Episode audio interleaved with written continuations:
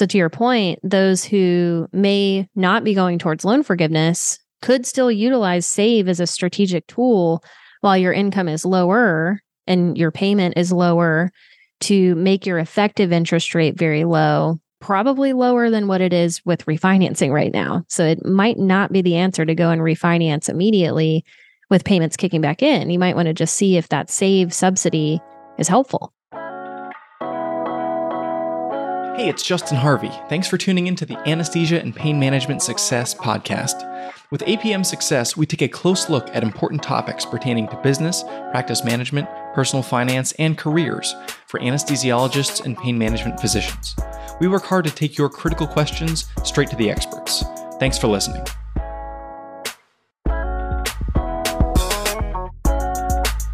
Hello, ladies and gentlemen, and welcome to episode 214 of Anesthesia and Pain Management Success. I'm super excited to bring to your eardrums today an old friend, Meagan McGuire. Meagan is a she's I'll I'll tell you this in full honesty, I think she's one of the people in America that knows the most about student loan policies, student loan planning, and I can think a few other people, other than perhaps the Pope himself, Travis Hornsby, a few other people who I would be more excited to bring to our audience to talk about student loans, all the things that have happened in the last three years, the fact that we're going back into repayment and people now need to like figure their stuff out, and many are scrambling. Meagan, thanks for being here. Oh my gosh, thank you. You really uh, flattered me coming on. So I'm, i will answer any question you have for me today. Excellent. I um so Meagan and I were co-workers for a little while. I was a a hired gun consultant at Student Loan Planner for a couple years when uh, APM Wealth was just getting off the ground. It used to be called Quantify Planning before a little intellectual property lawsuit, but that's a tale for another day. and uh, I had a couple days a week, and Meagan did too. We were sort of we were like neck and neck, where we would see who could do the most one hour student loan consults mm-hmm. in a day. And I would get to the yep. point where I would start them at eight a.m. Eastern, and I would finish at like 11 p.m. with people on the West Coast. Yeah. And I would stack 60 minute calls and maybe have like four minutes in between a call to either use the bathroom or right. stuff some lunch in my face. I remember those days very fondly. Mm-hmm. I do too. I aspired to be like you, Justin. I really wanted to beat the limit. I think you still hold the record. I don't think I ever beat your record of consults in a day, but I got really darn close. If you look back at my days in 2020, I did the whole stacking too. My workaholicness took that challenge and it accepted it.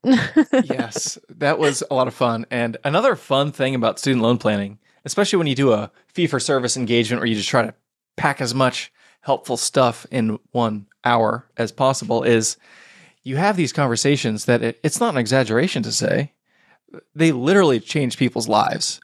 So mm-hmm. I'm curious, Meagan, if you think about, you know, I don't know, how many individual student loan plans have you done for people in the last handful of years? Like it's got to be pushing a four figure number at this point. Yeah. Oh, yeah. I've uh, done. I've done. I think the last I checked, it was about twenty six hundred of student loan consults. Yeah, twenty six hundred individual people that you've helped with uh, mm-hmm. student loans, including lots of like complicated. Yeah. Two borrowers, one's going for PSLF and one's not. Community property, mm-hmm. not community property. That's the thing that's awesome about Student Loan Planner. And by the way, anybody who has student loan questions, don't call me go to studentloanplanner.com and talk to Meagan. She's the real expert now. I'll take but, um, you. the thing that I loved about being there back when I was several years ago was uh, you just see so much crazy stuff and getting to learn from a cohort of incredibly smart. Fi- they're really like financial advisors who are savvy to student loan policy. Something that consumers don't understand is that most advisors know nothing about student loans. Uh, mm-hmm. Uh, and now I'd say yeah. in the last few years, the CSLP, the designation that is the sort of the the best thing we have in terms of proving that somebody knows mm-hmm. a little something about student loans is getting a little more popular, but mm-hmm. uh, it was like the the blind leading the blind for a long time, and so yeah, the uh, student loan planners work that they've done over the last few years, I've just I felt really lucky to be a part of. Had a lot of fun. Uh, are there any individual consults for you, Meagan, that stand out in your mind as far as like that was a really fun one or a crazy one or even like a terrible train wreck? Mm-hmm. We'll take that one too. Oh my gosh. Uh, well, I'll tell a, a positive one first. We'll keep it positive. So I had one, and this isn't even a public service loan forgiveness story. This is more like a longer term forgiveness story. So like the 20 or 25 year timeline. And so that that always seems so far away. Like that always did. Like even when we start we were working together, that felt like so far away for so many people.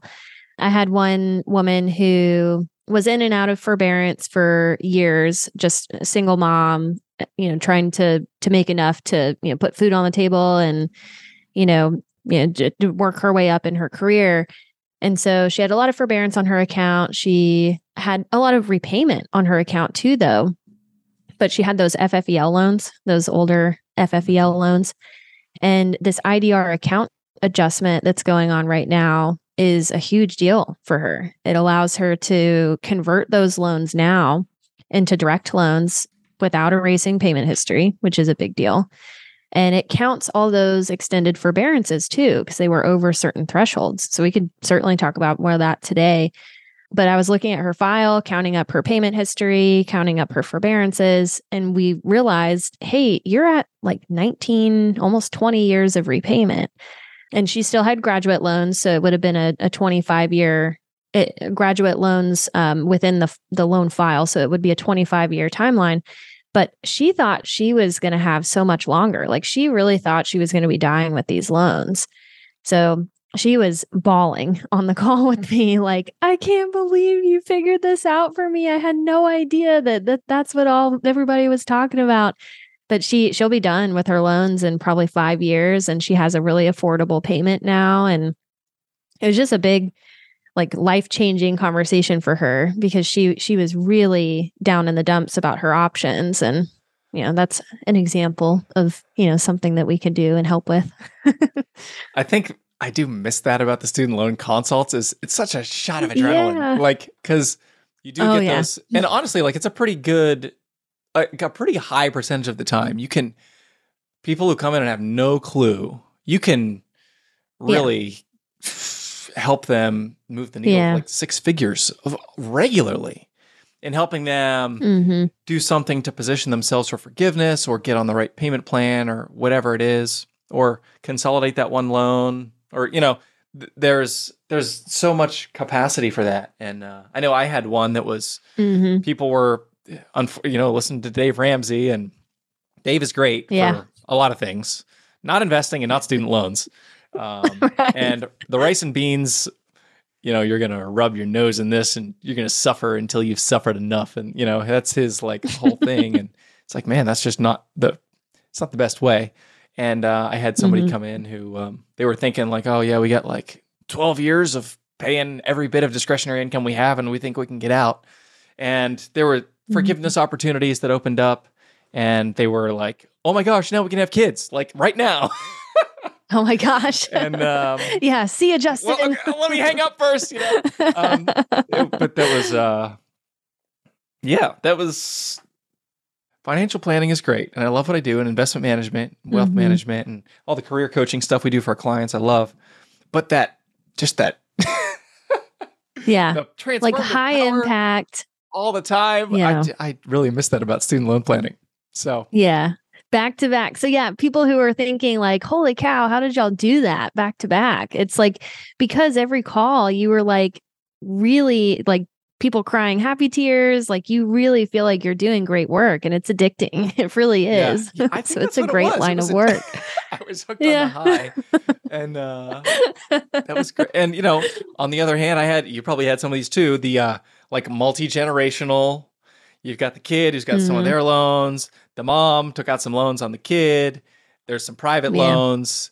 Maybe there's like at least two generations. Maybe there's like a couple people in the one generation and then somebody in the generation above them. And you're just like, oh, mm-hmm. you, it's, it's not the grand slam. It's the, oh boy, like yeah. there's, they're going to have the long road and they have the relational component where it's like they all owe each other money and it's family and it's right. messy and like Thanksgiving is going to be weird for the next 17 years and there's not much we can do about it. Those I do have some interesting parent plus stories too. I don't know oh. if you run oh. into to those often, but I, I get a lot of Parent Plus. Well, because cost of attendance is going up so much, like right. Parent Plus loans are more and more common. So I get a lot of those those cases. So we can touch on those if we want to today. But I would love to. So for our listeners, everyone's going back into repayment right now. We have a lot of physicians who, when they were last making payments, that was like seventy nine dollars, and they were residents, and it was fine. They didn't really think about it. And now doctors are if they've become an attending in the last few years, they're making good money and they're wondering what are the implications of student loan payments starting back up. So, can you kind of walk us through the mechanics of what are the one or two big things that have happened in the last couple of years that would impact someone like that, and what should they be thinking about as they mm-hmm. enter repayment? Yes. So we've been in a payment freeze for a very long time since March of 2020. And that means people haven't had to make payments, interest hasn't been accruing. And there's also been a lot of change though. So a lot of people are starting to kind of poke their heads up and and hear about all these changes in the student loan system that are a pretty big deal. Like there's a new repayment plan that we might want to be considering. There's new provisions to PSLF that might be something to to look into. And so the first question I typically get about what should I be doing with payments restarting is, you know, do I need to change anything? Do I need to update my income? And the short answer is no no one's been required to update their income before COVID, and it might benefit you to not update your income uh, because there's no requirement to recertify right now until 2024. So that means if you have a really low payment that you locked in, you know, back before COVID based on residency or fellowship income, you can really carry that forward all the way until your new recertification date, which is going to be sometime later on in 2024. And if you're going towards loan forgiveness, that is a huge benefit because then you just keep a lower payment for longer as we're getting to to the forgiveness finish line. Now, a couple other things to think about is which repayment plan should you be on? So there's a new plan called Save and there's the existing plan that we've known about called Pay, Pay as you earn, but Pay as you earn is closing enrollment as of July of next year, 2024. So that means if you're on the Pay as you earn plan, you can stay on it. But if you need to get on pay as you earn, you have to do that before July of next year. So then we have kind of a conversation of when should we recertify or update income? It should we be switching repayment plans? And there's a, a lot of factors that go into that. So we we could talk through like the differences and those repayment plans too. But those are some of the big like first questions maybe you should ask and then get some answers to. So the fundamental binary question that we ask at the beginning of any student loan analysis is are we going for full repayment or are we going for something mm-hmm. else? In this case, we'll, we'll talk mm-hmm. about PSLF because that's going to be most applicable to our audience. So, most of what we're mm-hmm. going to discuss today is related to PSLF. And the one actually asterisk I would make to that is because of the, can you talk a little about the save plan and the interest rate subsidy and how it may be mm-hmm. useful for a period of time before recertifying? to use the interest rate subsidy if it's yes. huge before mm-hmm. potentially refinancing.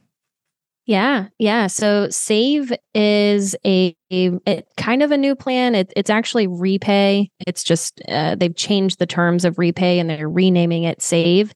So if you are already or were already on Repay, you are automatically going to be put into this Save plan. No action needed on your part. But Save, in a nutshell, the monthly payment's going to be a little cheaper because uh, it's still based on 10% of discretionary income for graduate loans. It is 5% of discretionary income for undergraduate loans, but probably a very small, small portion of your balance. So probably negligible. But the payment is lower because there's a larger poverty line deduction that it has. So it's just taking less of your income into account. And it has an interest subsidy of kind of how repay used to have a subsidy where it would waive 50% of any accruing interest on your balance. Save has a 100% interest subsidy. So that's huge because we used to, and you, I know you did for sure, and your your practice since who you were working with, you know, folks could really take advantage of that subsidy before going and refinancing if they weren't going towards loan forgiveness. Because the alternative is, you know, if you can't make super large payments right out the gate, you know, we would go into deferment, residency deferment, or, you know, forbear the loans, defer the loans, which interest accrues at whatever it is each month. So repay was a strategic way to reduce the interest cost on your loan because it waives half of anything that's accruing on the balance. But now with Save, it's doing 100%. So it's even more savings, making your effective interest rate really low. So, to your point, those who may not be going towards loan forgiveness could still utilize Save as a strategic tool while your income is lower and your payment is lower to make your effective interest rate very low probably lower than what it is with refinancing right now. So it might not be the answer to go and refinance immediately with payments kicking back in. You might want to just see if that save subsidy is helpful to you or not. This may also create effectively a freeze for like a resident if you're married and have two kids and have a stay-at-home mm-hmm. spouse and you make 62 grand. I don't know what the poverty line would be at that, but I got to imagine your payment yeah. is like $8 a month if there is one. Yeah. As I say, it's pretty close to that. Yeah. $1,000 balance. your payment is $8. The total interest is 24 mm-hmm. grand or whatever it is. But the 23,800 of interest under the SAVE program mm-hmm. is totally waived. So for any residents or fellows yeah. or people earlier in training, if you got those federal loans, doing the SAVE plan may be worth considering because you're just going to essentially put everything on hold if your payment is very low. Mm-hmm. Yep. Puts it on hold. The balance stays pretty much stagnant, stays at what it is. And we think this is something we still need to confirm as we're entering repayment for the first time now here coming up. But we think if you were to pay extra, kind of like I know you you really were jazzed about this strategy in the past where, you know, you could pay extra towards the repay payments in the past and have it go to principal to start to work the balance down. We think that's the same case here with this save plan where as long as you have the required monthly payment kick in and it we have the subsidy, you can then go in and pay extra and you are really working the balance down. Or in this weird, you know, high yield interest environment for savings accounts, maybe you just throw money into a high yield savings account for now and then drop it on the balance later. So, lots of strategies there, but that that could be a strategic tool for folks to really save a lot of money on interest and not have to commit to a higher payment right off the bat either, which is a really positive thing. Talk about for folks who have become an attending in the last couple of years, basically during COVID, mm-hmm. which is mm-hmm. probably a very tough time to become an attending physician. Um, Gosh, yeah. And they're trying to get to PSLF and they have a low payment and save is an uncapped plan and they got they got to get on pay as you earn before July. Can you just kind of talk through how you would think about that as far as mm-hmm. keeping the payment as low as possible with the right combination of different payment plan options? Yeah, yeah, that's a great point. So SAVE does not have a payment cap, and that just means that the more and more income you make, the more the higher and higher your payment could be in the future, which may only, you know, matter in the latter part of your PSLF journey. Like that's probably when your income is going to be the highest, but still, you know, if we can prevent the payment from exploding, you know, we we should and we should try. so one one strategy you could make is taking advantage of pay as you earn still. If you have access, pay as you earn or income based repayment do have payment caps. And the cap is what the standard 10 year payment would be. That's what it would take to pay off the loans within a 10 year timeline. So that cap could potentially be lower than what your income driven payment would be if you you let the income driven payment plan ride so a strategic way to maybe switch to to pay or to IBR for that cap would be you'd probably want to do that. You'd want to take a look at where was 2022's tax return? You know, where was that income? What's 2023's tax return income going to look like? 2022 is probably going to be lower. So it's probably going to make sense to make a switch from your current plan if you're on save right now, for example, or repay that's turning into save it's probably going to make sense to switch to pay as you earn or income based repayment um, before you file 2023 taxes. So you can strategically time it before you file 2023. Do it as late as possible, which is, you know, later on next or, you know, in the earlier months of next year. So you still have like October until then with a lower payment before you have to change it and then make the, the switch at that time. And then that also satisfies the concern with pay not being available after July of next year. So all these little timelines we have to work up against and and yeah. strategize with, but hopefully that makes sense. what if your income is high enough that you would be higher than the 10-year standard on pay as you earn. If you're currently on Mhm. save, are you able to get onto pay as you earn still if you're if you're cuz you would have to recertify when you switch, is that right? Mm-hmm. You do, yeah. So if your payment would already be higher than the standard 10 year cap, even off of 2022's taxes, um, or if you really delayed, you extended and you still have 2021 on file, like if it's still higher than those tax tax returns, then we wouldn't be able to switch. But save is going to be the next best option. It's going to be the cheapest. It is slightly less than what pay would have been. So maybe it's not so bad if it's the last couple years and we don't really have an option to cap it at this point. Is it still the case that for unconsolidated loans you can still get on the 10-year standard? It is, yeah. So if, if you've never consolidated, you still have individual loans, then you can ask to be put on the standard 10 year plan. Or, yeah, th- that starts to get a little tricky, but yes, in theory, you could.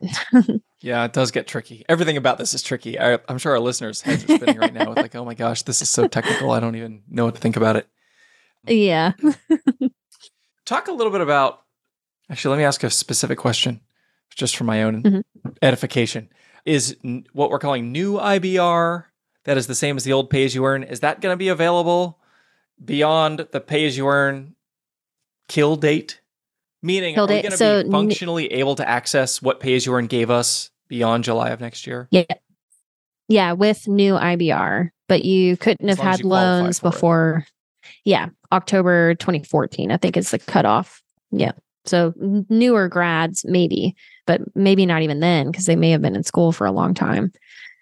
So, talk about Kaiser because this has been like long been a, a part of like drama in the student loan world, and the Kaiser docs always felt screwed, and perhaps they were, and probably there were people that paid off their loans who were Kaiser physicians because they didn't think they were going to be have an opportunity of forgiveness, and subsequent rule Yeah. changes have um, amended our opinion on that. Talk about how that has developed.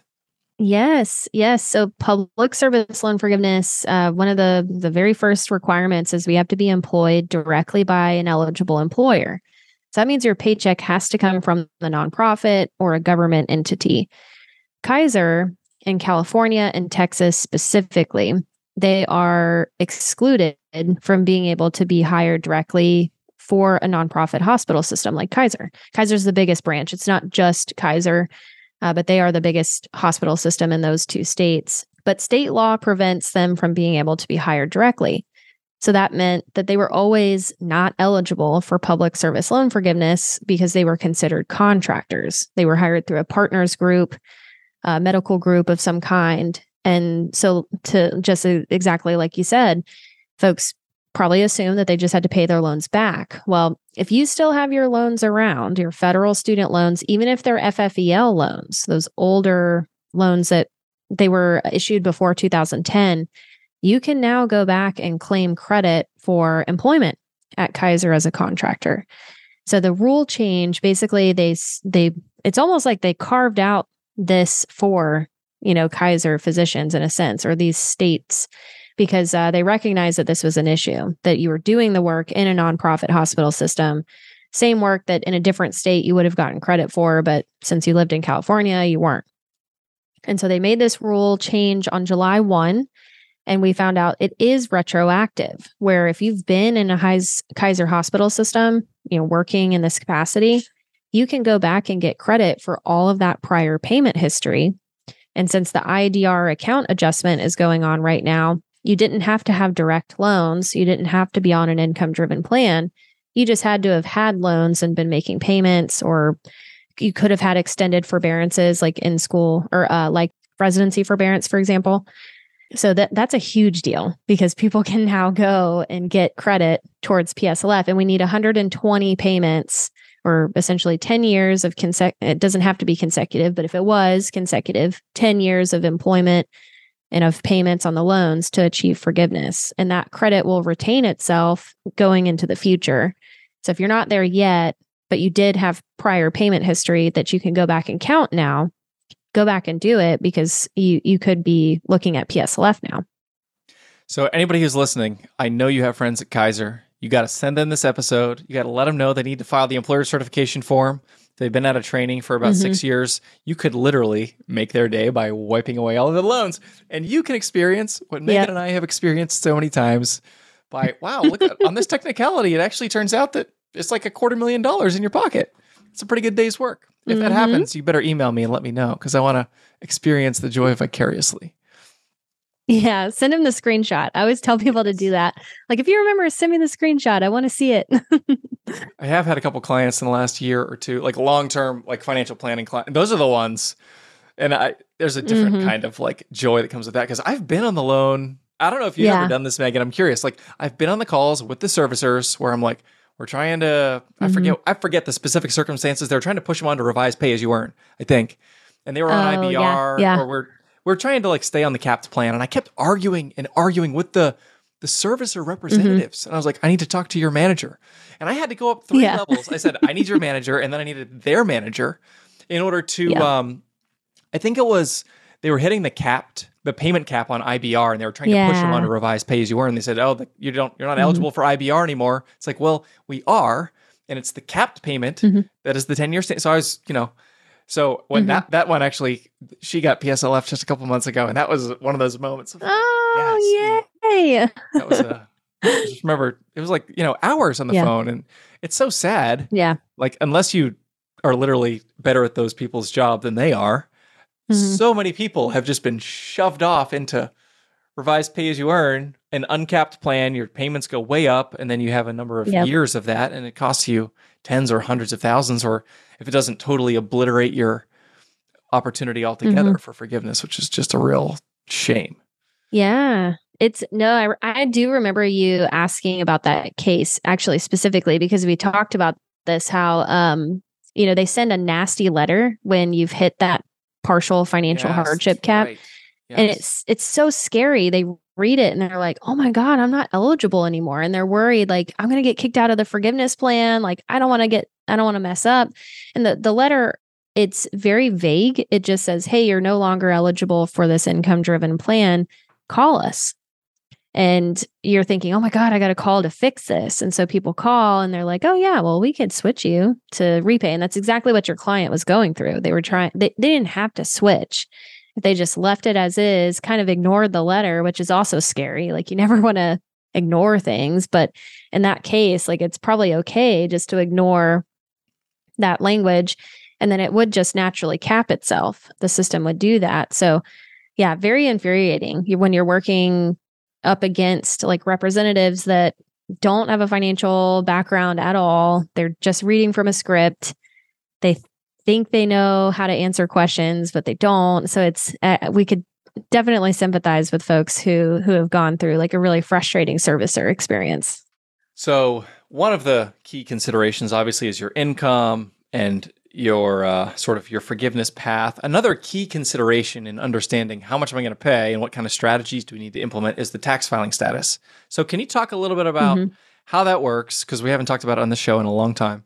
And then with the save plan, it's a little bit different than how repay used to handle that. So, can you describe like what types of strategies should people be thinking of as they're trying to keep their payments down on the way to PSLF? Mm-hmm. Yeah, yeah. So income driven repayment, of course, is off of your income and it pulls from your tax return, the adjusted gross income from your tax return. Usually, you can submit a pay stub, but generally, most applications will go off of the tax return. And if you're filing taxes jointly with the spouse, the payment is going to be based off of that joint income, which can be problematic if your spouse also earns pretty great income. And so, uh, married filing separately allows you to exclude your spouse's income from the equation, which which used to not be the case with repay. Repay used to make you have to uh, include your spouse's income, which that always to us, I feel like kind of rubbed us the wrong way. We're like, what? It has to? It has to include your spouse's income. So that is no longer the case, thankfully, with these new provisions with SAVE. You can also exclude spousal income as long as you're filing taxes separately. And so that's a strategy we'll we'll employ try, to try to you know keep the payment as low as possible. And then community property states like California, Texas, a lot of the like you know Pacific Ocean, Mexican border states, There's also we call it the community property state loophole or the the breadwinner loophole, if you will, where in one of those states it is community property. So your income that you make is you and your spouses for the year. So when you file taxes separately, you each have two separate tax returns.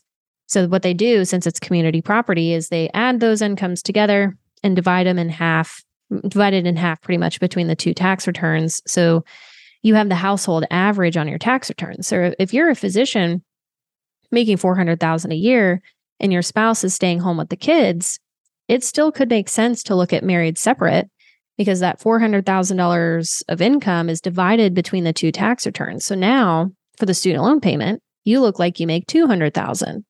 And that is a legitimate way to drop the payment pretty significantly and help us get to, to loan forgiveness more effectively or efficiently.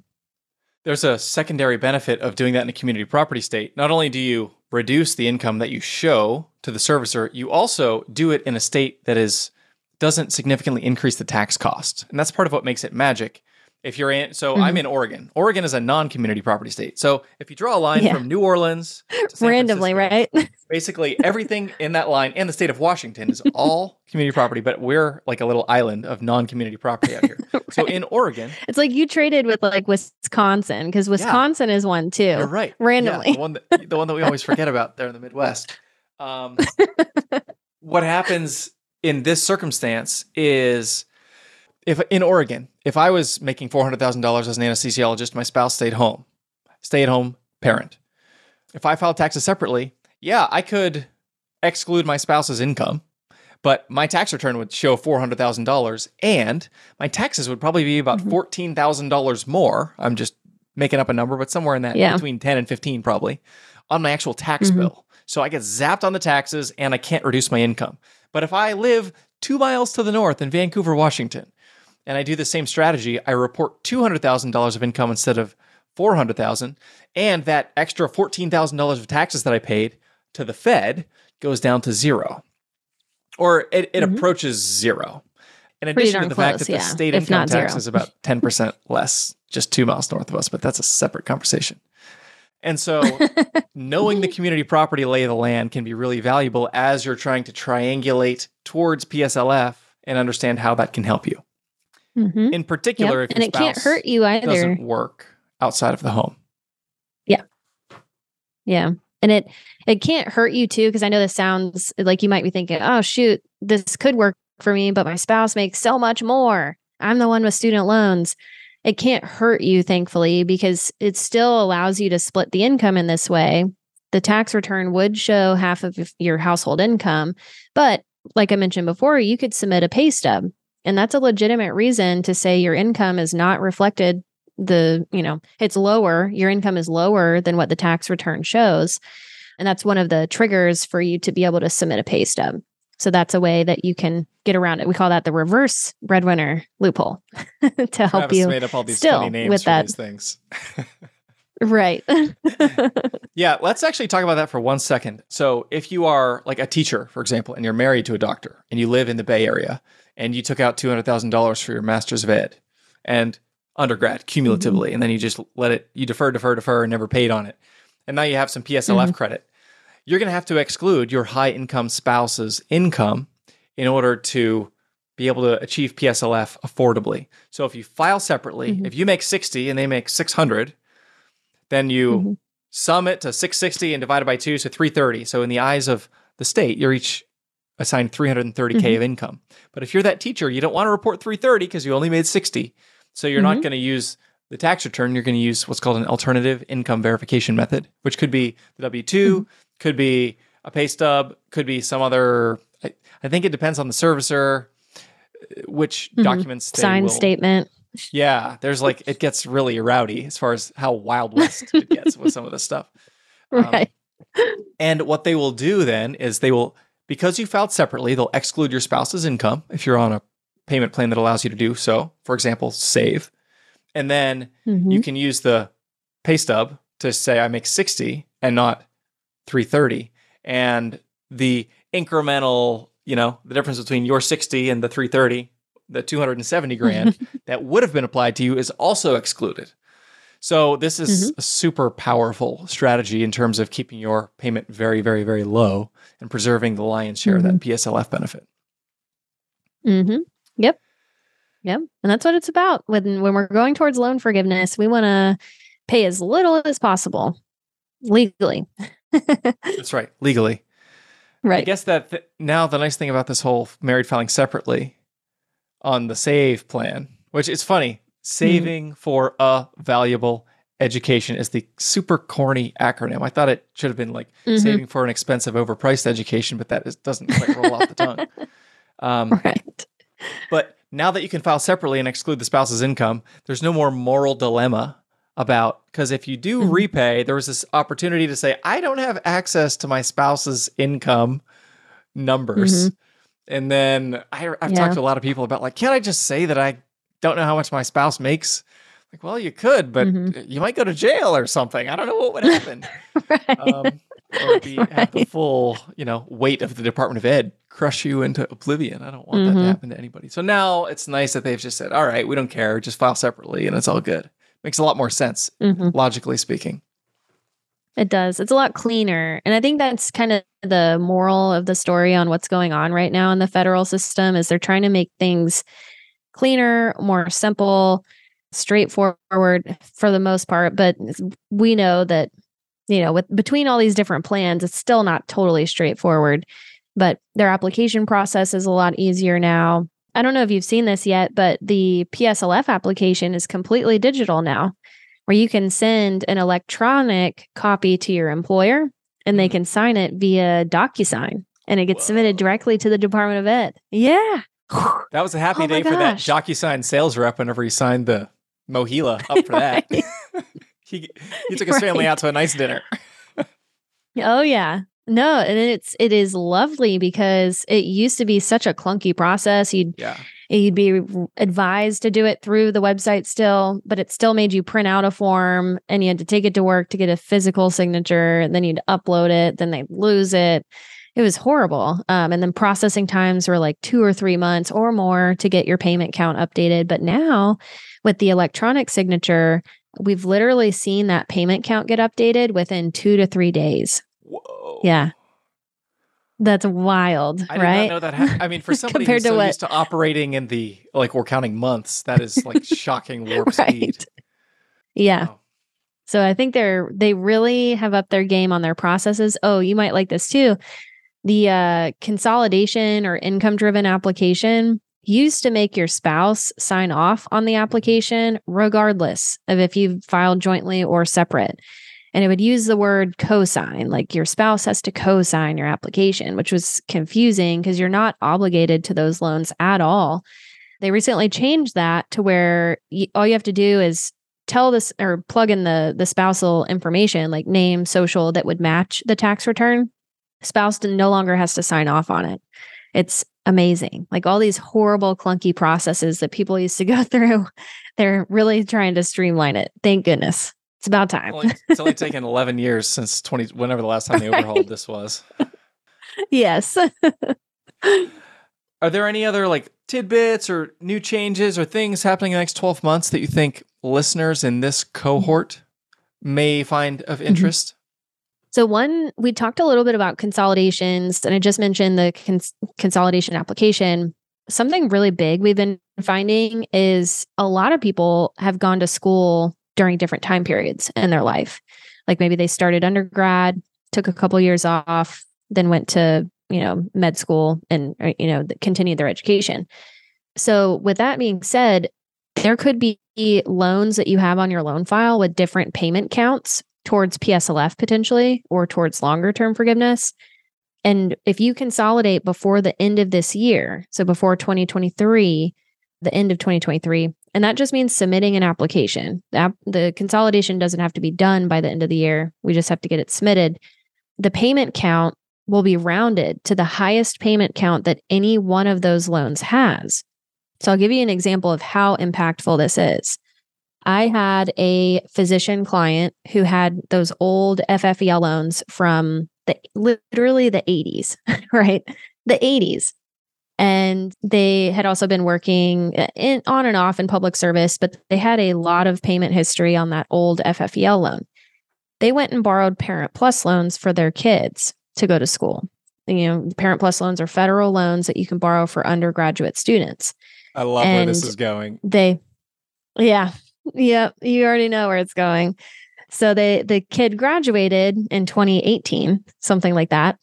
And all of this stuff starts coming out and she reaches out to us cuz she thinks her older graduate loans can get forgiven now because she's had both like IDR forgiveness credit and possibly PSLF credit. So she really called about her own graduate loans and she's like, "Oh yeah, and I've got these Parent Plus loans. They're they're a lot, but I, will plan on paying them back." It was like it was like 200,000 of Parent Plus loans. That are those are and her graduate loans. Too. Yeah, seven, eight percent interest rates. And her her balance that was left, it was like 40 something. It wasn't a lot left. I'm looking at her loan file and I'm like, you know, if we consolidated all these loans together, they would all get all of that payment history that your graduate loans had. And the whole balance could get forgiven right now, even though those 2018 loans have never really been in repayment because we've been in COVID you know, at, at, that was my first time like seeing it after seeing all this new language change. Yeah. And I'm like reading the language over and over again, like, is this really how this could work? And sure enough, it worked that way. We oh consolidated her loans and she literally got tax free forgiveness for her whole balance, including the more recent Parent Plus loans that she thought she was going to be paying back for another 20, 30 years. Oh my Isn't that wild? That's another one of those ones where you're like, you just hang up the cleats at the end of the day and pat yourself on the back and say, I made the world a better place today. yeah. but this that's a very extreme example, but this yeah. is definitely still applicable to phys- from overpayment. So no, because her FFEL were commercially held loans. Okay. So we couldn't have gotten any refunds on commercially held. That would have been like the Superman case if there. there. Was like I was 20 just years of payments refunded. Oh, yeah, that would have been amazing if if she had direct loans. That that could have been the case potentially, but no. So yeah, very very interesting, very nuanced, but it could totally be applicable to anybody who has payment history in the past on older loans that the newer loans may not have. And so we're seeing physicians get a couple extra years towards PSLF because they took mm-hmm. a year off and worked in a hospital for a year or worked at the school for 24 months until they went back to grad school. So, like, that's a big deal when you add up how much those payments would have been if you had to keep paying for two more years, you know? Yep. yep. So, anybody who needs to talk to Meagan, now that you know what kind of magic she can perform, go to studentloanplanner.com. Wizardry. you can uh, request a booking with her in particular, probably. I understand that bookings are, cr- I mean, mm-hmm. payment is, payments are starting back up. So, you probably have to wait a few months. Mm-hmm but it would be well worth it. Don't talk to me because I don't do this anymore unless you're already a client. Then lucky you, I I will figure all this out for you. But couldn't highly couldn't recommend Student Loan Planner highly enough. Meagan and the rest of the team are all just they spend all their time doing this stuff, and it's changed so fast. Mm. I was telling Meagan before this call, I feel like I need to get up to speed now in the last three years. They they do an awesome job. So Meagan McGuire, thank, thank you very much for your time. This was a lot of fun for joining us on the podcast today. Oh my gosh. Thanks for having me so much, Justin. Maybe we'll bring you back again sometime. It was just so much fun. Oh, this was fun. Yeah. Hey, I'm down.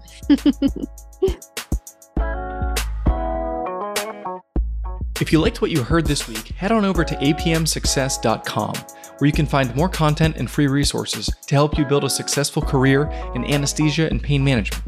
If you wanted to leave a review in iTunes, I'd also really appreciate it. Thanks for using some of your valuable time to join me today on APM Success.